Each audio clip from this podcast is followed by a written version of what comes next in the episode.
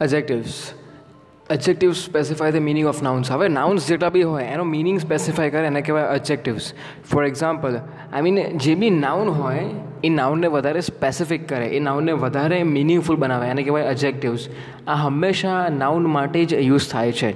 For example consider the following sentences that car is looking good હવે જો ઉપરનું જે સેન્ટેન્સ છે that car is looking good આમાં નાઉન શું છે? કાર હવે આ કાર કેવી છે? કાર કયા કલરની છે? કાર કઈ કંપનીની છે? કાર કેટલી મોટી છે? કેટલી નાની છે? એ કશું જ સ્પેસિફાય નથી કરવાની અંદર. મીન્સ વોટ આમાં કોઈ એડજેક્ટિવ છે નહીં. બટ હું એવું લખું કે that golden car is looking good હવે સમજો, કાર કેવી છે? કાર ગોલ્ડન છે. તો આ જે ગોલ્ડન થઈ ગયું, એ થઈ ગયું એડજેક્ટિવ વાય બિકોઝ કાર જે વર્ડ છે, એને સ્પેસિફાય કરે છે. રાઈટ હવે આ એડજેક્ટિવ્સ બને છે કઈ રીતના? તો સપોઝ સમજો એડજેક્ટિવ્સ બને છે.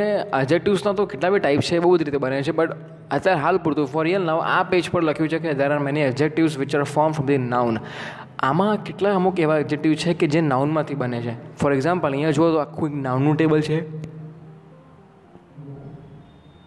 સોરી અહીંયા બીજી બાજુ એડજેક્ટિવનું છે. સપોઝ અહીંયા બોય છે, તો થઈ જાય છે બોયશ ફૂલ છે, તો થઈ જાય ફૂલિશ હવે આ સાઈડ જેટલા બી લેફ્ટ હેન્ડ સાઈડ જેટલા બી છે, બધા નાઉન છે. અને રાઇટ હેન્ડ સાઈડ જેટલા બી છે, બધા એડજેક્ટિવ છે.